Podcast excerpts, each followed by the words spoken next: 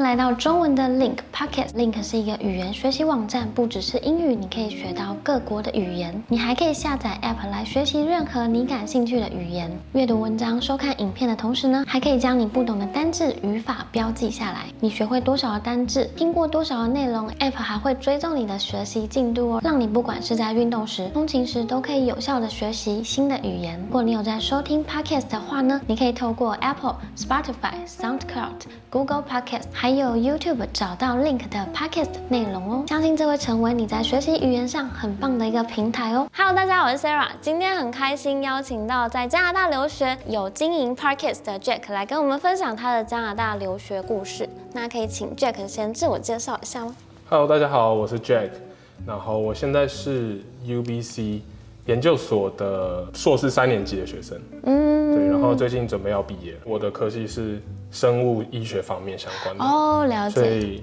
也是因为比较困难的关系对，所以就时间拉的比较长。哦，好，所以等一下想要请 Jack 跟我们分享他的留学生活，还有在加拿大的生活。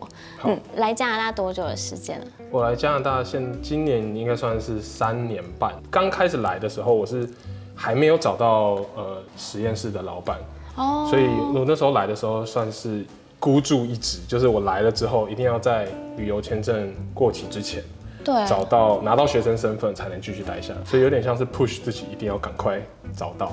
哦，所以前半年的时间呢，就等于是在找哪个 program，然后哪个实验室愿意收我。那你当初为什么会想要到加拿大留学？我是在美国毕业的，嗯研究所其实是因为当时前女友 来了 UBC，嗯，然后想说，哎、u b c 好像也是不错的一间学校。嗯。当时也是在想说，是不是留在美国继续读华盛顿大学的研究所比较方便。啊，不过我那时候呢，就找到我只想读硕士，然后去工作，我就想先赚点钱，对，嗯，再决定要不要读博士之类的。当时呃，华盛顿大学它就没有硕士课程，哦是哦，所以只有 UBC 有。哦，你是说你的科系没有硕士课程？对，我的科系没有硕士课程，它只有职工博士。然后我就觉得博士他写说要五到六年，我就觉得这 commitment 太久了。可是你有确定你喜欢这个科系吗？其实我是蛮喜欢的。那经过硕士这三年的磨练之后，其实有变得比较不喜欢一点点。哦，，真的？因为太其实有有发生什么生物医发生什么学事情？的？在实验室里面，就是你需要研究一个 project，嗯，然后那个 project 它可能是需要你投注很大的心力跟时间，嗯。那不一定做得出来，嗯，不一定实验一定会有结果，很多实验是没有结果的，嗯，所以你会花很多时间，有可能你到最后是拿不到东西。对。那你在研究所的时候，你有遇到什么你觉得很有趣的事情？因为我研究的是癌细胞，就是前列腺癌细胞哦哦，对，然后药物开发，对算是药物的，我们叫 drug screening，嗯，就是筛选筛选哪一种药物有用。我觉得蛮有趣的，就是看着癌细胞，因为一般人很少会直接看到癌细胞长什么样子。对，对我看着癌细胞它长大，然后我丢药下去的时候它缩小，嗯，那就是一个很好的结果。然后当在那个时候会觉得特别的开心，然后特别的兴奋。嗯哼哼，不过也是前两年都没有结果。哦，真的、哦，到了最后第三年的时候才开始有进展，而且通常都是慢慢的没有结果，没有结果，然后到某一个点突然开始突飞猛进这种感觉。我这三年总共筛选了两百多种药物，哦，所以你要碰，有点像碰运气。真的、哦，对，不是说你一直疯狂做就一定会有结果。嗯，对，刚刚好我运气好，所以有筛选到。我的 project 的名称就会是如何建立一个方式去更有效率的筛选药物，这是我所做的事情。就算做不出来，我也建立出一套方法。嗯，只是做出来当然是比较能说服别人这一套有用。对，对研究室的时间通常都要待多久？做实验最麻烦的就是对你要等它。哦所以很多时候并不是你说早上八点去，然后到下午五点就下班没事。嗯因为有时候你设计的东西可能要到晚上十点、十一点，然后你必须要做一个步骤，然后再等一个可能十六个小时什么之类的。所以我平常如果 average 就平常平均来算的话，我是前两年是大概八点，然后六点下班。哦，对，我会尽量把时间就安排在这个区间把实验做。对，但是我曾经也有几次就是半夜两三点在实验室，哦，真的，哦，然后整栋研究中心都没人，然后都是黑的，啊。对，但是我就在那边做实验，然后做的很想睡觉。不过那时候很其实挺开心的，嗯，因为那时候刚好也有点睡不太着，哦，对，睡不着，然后就想说去做实验，对我可以理解，就是你想要有一个成果的时候，你在等它的时候，你其实会想要赶快做出来。对，对啊，半夜的时候你又可以播音乐，哦。对，哦，所以就是有点自己一个人的世界，对，感觉听起来就是你的研究所还蛮忙的。那这样子，你还有其他的社团活动，还是你平常有什么其他休闲活动？因为我自己就就是非常喜欢打排球，我已经打了十一年排球了，哦，所以我都会挤出时间，就是晚上的时候去参加 UBC 的排球嗯，比赛啦，或者是自己出去外面跟同学、跟朋友。所以 UBC 的排球比赛它是一个社团吗？它算是一个、嗯一个组织，我们在那边叫一个联盟、u b c 的联盟。对，那 UBC 排球联盟它就会举办说，可能这个学期什么时间到什么时间，然后每个星期的礼拜几，你们可以自己找人，然后报队，对然后就可以互相对打这样子。那大部分它都会设计在晚上的时间，因为可能有人要工作，有人要对，上大家要课。上课。那除了就是这社团活动，你还有平常的休闲活动还有哪一些？就在这么忙的情况下，其实我把后来把它当做刚刚 Sarah 有介绍我做 podcast，对，对，其实我有时候会把 podcast 当做我自己的放松的时候。哦，了解。对，因为有时候你可以跳脱出来，就是跟别人聊天，像我做的 podcast 主要跟别人聊天，对，对，就可以跳脱出来，然后也算是一种放松的方式。嗯，可是你 podcast 的时间，就是你刚刚说放松，可是这也要花大概多久的时间去做？我现在是每个星期尽量会有一集，嗯然后一集大概四十到五十分钟。对，访谈的话，大概其实不需要太久，因为我都找我认识的朋友，嗯所以就那你认识的朋友也蛮多的。那种就是你认识一个朋友，他来的时候他觉得蛮好玩，他说，嗯哎、我认识另外一个朋友，你访谈他也会有一些新的火花，对所以就拉一串这样子。嗯，的确，我上次去就是拍你们的 podcast，戴上耳机，然后在聊天的感觉其实还蛮不一样的。而且因为你们有放音乐嘛，我就觉得对对对对对，然后不知道为什么就这样讲起来、聊起来，就真的会越聊越多。对对对对，除了这个之外，还有其他的休闲活动吗？其实我觉得加拿大人做的休闲活动，我也蛮喜欢做的，对，滑雪吗？例如滑雪滑雪，雪蛮喜欢的。对可是滑雪我现在有一点点阴影，哦因为我哎上一次哎、我想讲一下，嗯就是其实大家就是聊到滑雪的时候，好像没有一个人没有阴影。我觉得真的是这，真的。对，对其实我觉得很多运动都是这样。对，应该是去年的时候，呃，Cypress 的蓝道，嗯。我那时候觉得，哎、我自己可以 manage，就是我自己可以驾驭好，Cypress，嗯，对我可以去蓝道滑滑看。那那时候就滑蛮快的，然后我到一个一个转弯，就是可以停下来去那边看风景，嗯，就是一个很大的转弯这样子。我就站在那，然后下一秒我就人翻到天上，就有点像就是天旋地转。哦，我懂。然后我就倒在地上，但是我当时就是因为我是 snowboard，对。所以是两两我的两只脚是卡在头对。头板上，所以我翻过去的时候，我的右脚是这样子过去，哦。但是它因为我过不去了，所以它会弹回来，再弹回来，然后我就听到我的膝盖就是有一个撕裂的声音，真假的？就啪一声。哦天哪！然后我想说完蛋了，就是是不是什么东西断掉，后来有去检查，有去检查，不过当下就是我是后来是发现是后面有一个人就是撞到我，哦，是有人撞到你，对，然后才跌的的，。哦，其实滑雪有时候真的人多的时候是真的蛮危险的。对，尤其是对啊我自己滑的时候，前面很多人我都很害怕，对对对对，我也是，对对我害啊，怕会撞到他们。对，我还自己就是 manage 滑下去，真假的？然后到下面之后，我就想说，哎、好像没事，但是殊不知我那时候是应该是肾上腺素。对，那下去之后，我把雪板拆掉，我的右脚一放到雪地上的时候，我就就往前倒下去，然后我想说不行，这个得去检查一下。对，然后就去他们的那个救护站，对，然后他就说，我说我听到那个有那个 pop 的声音，嗯是不是就是什么东西断掉？我很担心。他说你还能走过来就没有断掉。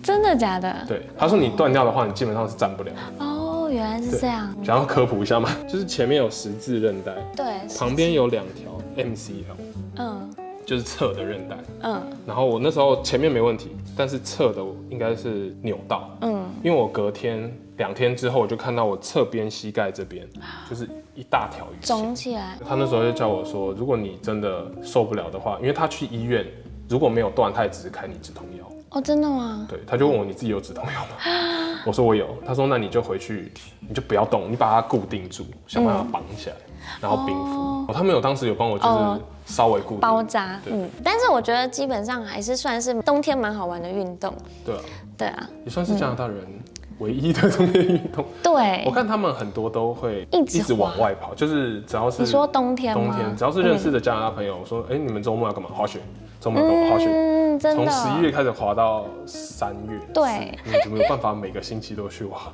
因为它也不是说，虽然说离温哥华离雪场已经算很近，一个小时就可以到，可是每个星期都都去也是蛮累的。嗯嗯，哎、你刚刚有提到说你在美国有念过大学吗？对，美国念大学，嗯，那你觉得在美国念大学跟加拿大校园有什么不一样的感觉吗？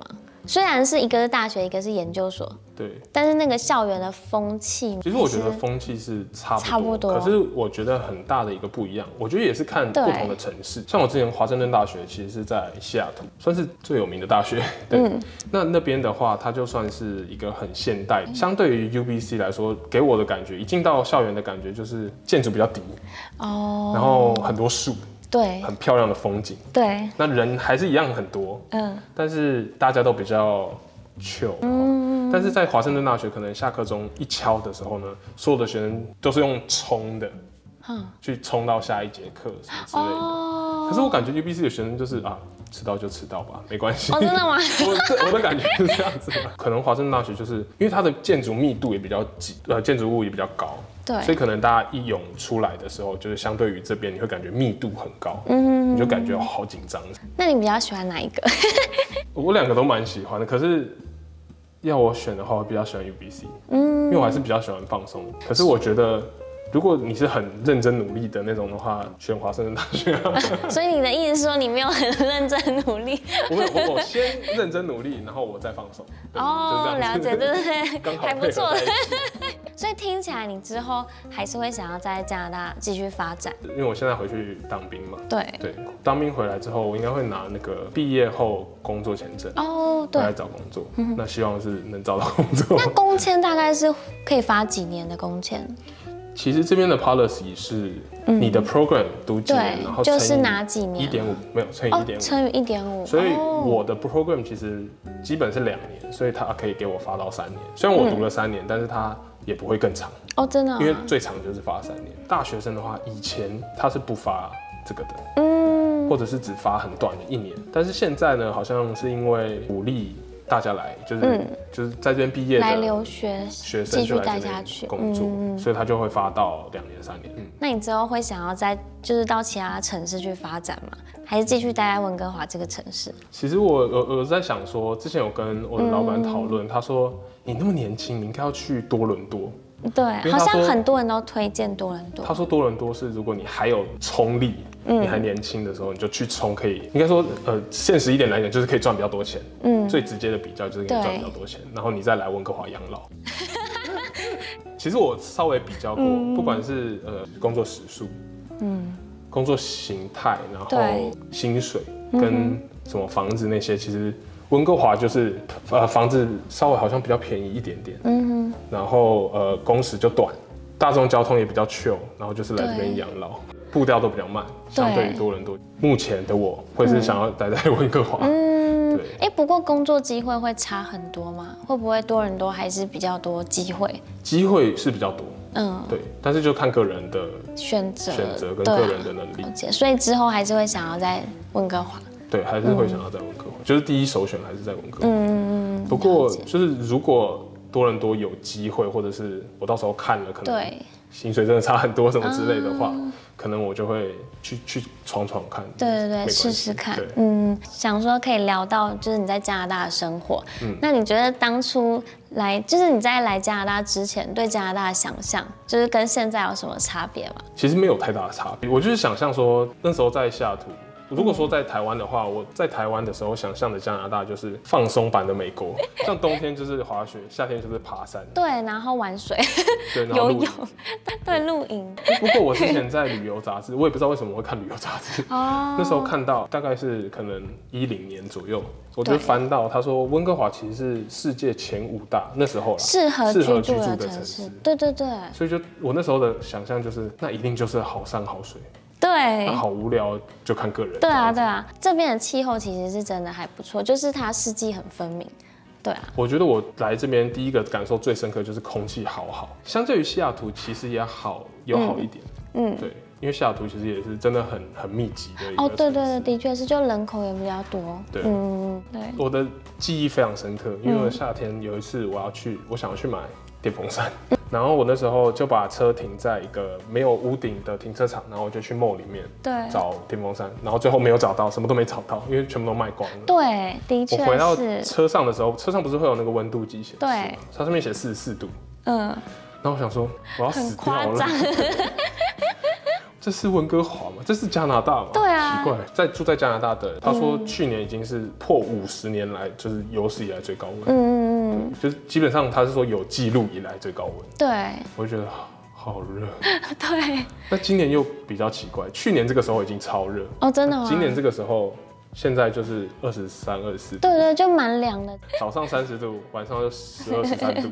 对，那你觉得你最喜欢加拿大的什么方面的其实真的是它的风景。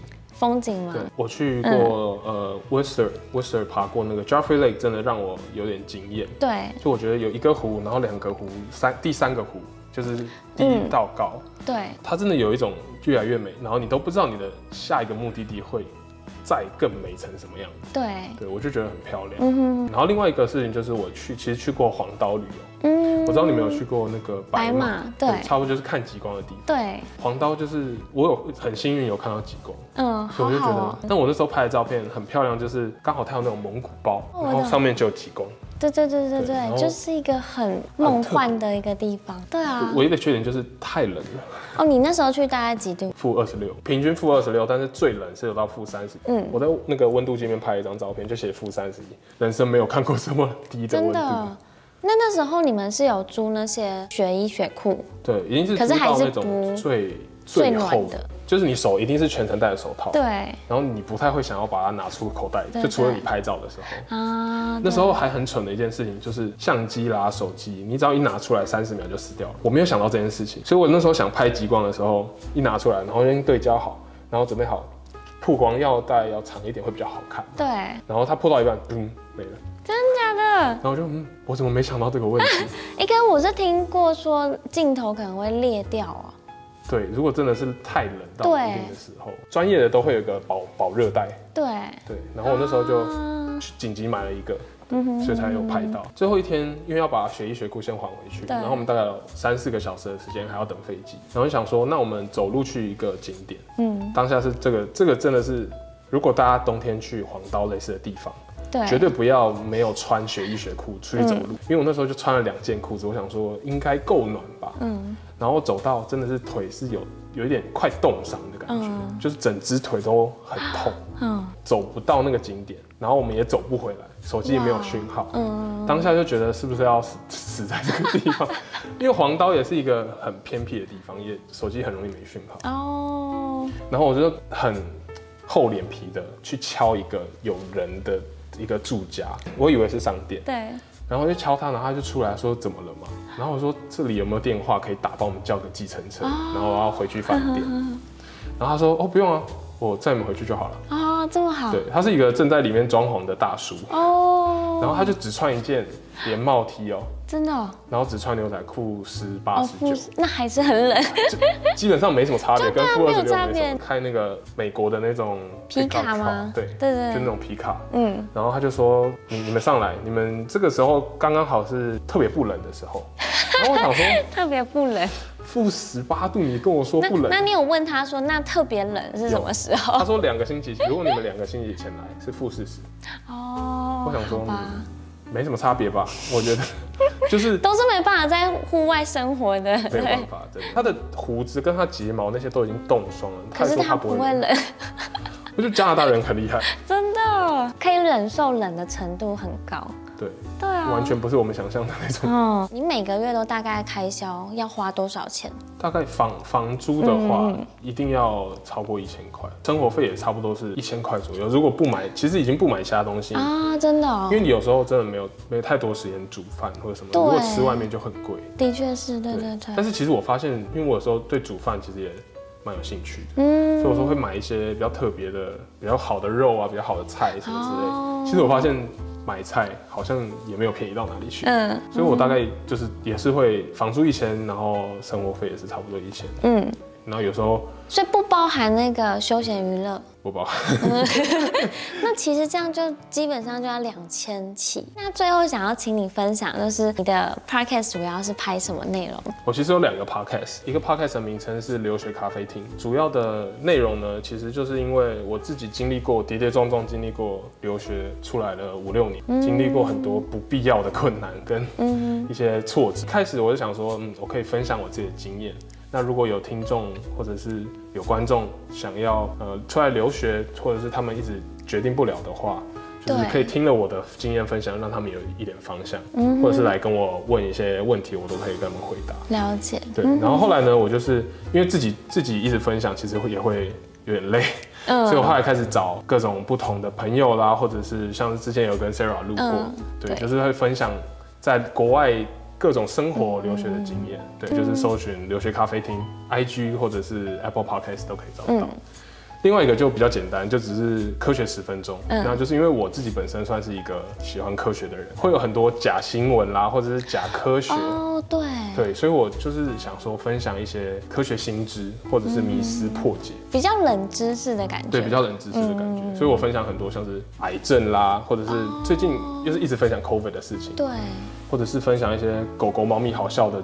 科学知识，有兴趣的听众或观众也可以去搜寻《科学十分钟》。再最后问一下，就你刚刚说到你留学过程中发生的跌跌撞撞的事情，嗯，主要是经历了哪些事情？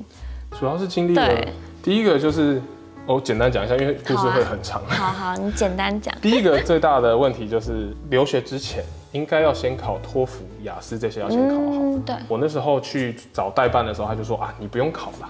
你去了之后再再考就行。结果我去了之后呢，他就说哦，你没有考，所以你要先上语言课程。我懂。然后我就想说，好，那我赶快去考，应该没事吧？我就赶快去考，然后过了的话，我是不是就不用上？语言学校会说跟你说 no，你一定要上，所以你就算当下考了，你如果已经先进去那个学校的话，他会要你把它上完，所以你会浪费很多时间。其实我就是建议大家，如果留学之前，如果先考，只要过了那个分数，你就不用上任何语言的事情。等于说你要先，假设你从台湾来，那你就先在台湾先考好。对，先考好。对，都都网络上都查到他们的基本上的门槛。对，这是我第一个嗯做的挫折，也是挫折，也是多花的时间学的课。第二个呢，就是如果是读到一半大学，然后想要出国转学出国到国外的话，你要特别注意，就是你转学分的问题。美国的学制跟台湾的一定有不同，对，所以他要求你会是，他会一个一个审核你之前修过的课的学分，嗯那你必须要一个一个去翻译给他，你之前上过什么课，那通常都是要正式的翻译，对，所以你会需要经过很多在呃。纸本的作业，对，你会需要去跟台湾的学校申请正式的翻译，嗯，然后再到美国去给他看，然后他有时候不会认证，所以我之前我从社区大学转学到正式大学，对，他就跟我说，哦，你这个学分我所有都不认证，嗯，所以要我再重读四年。其实我当时选那个大学也是因为他给我了奖学金，所以他比较大诱因，所以我才跑去那边读。他跟我说要重读之后，我整个人就有点崩溃，对，所以我后来。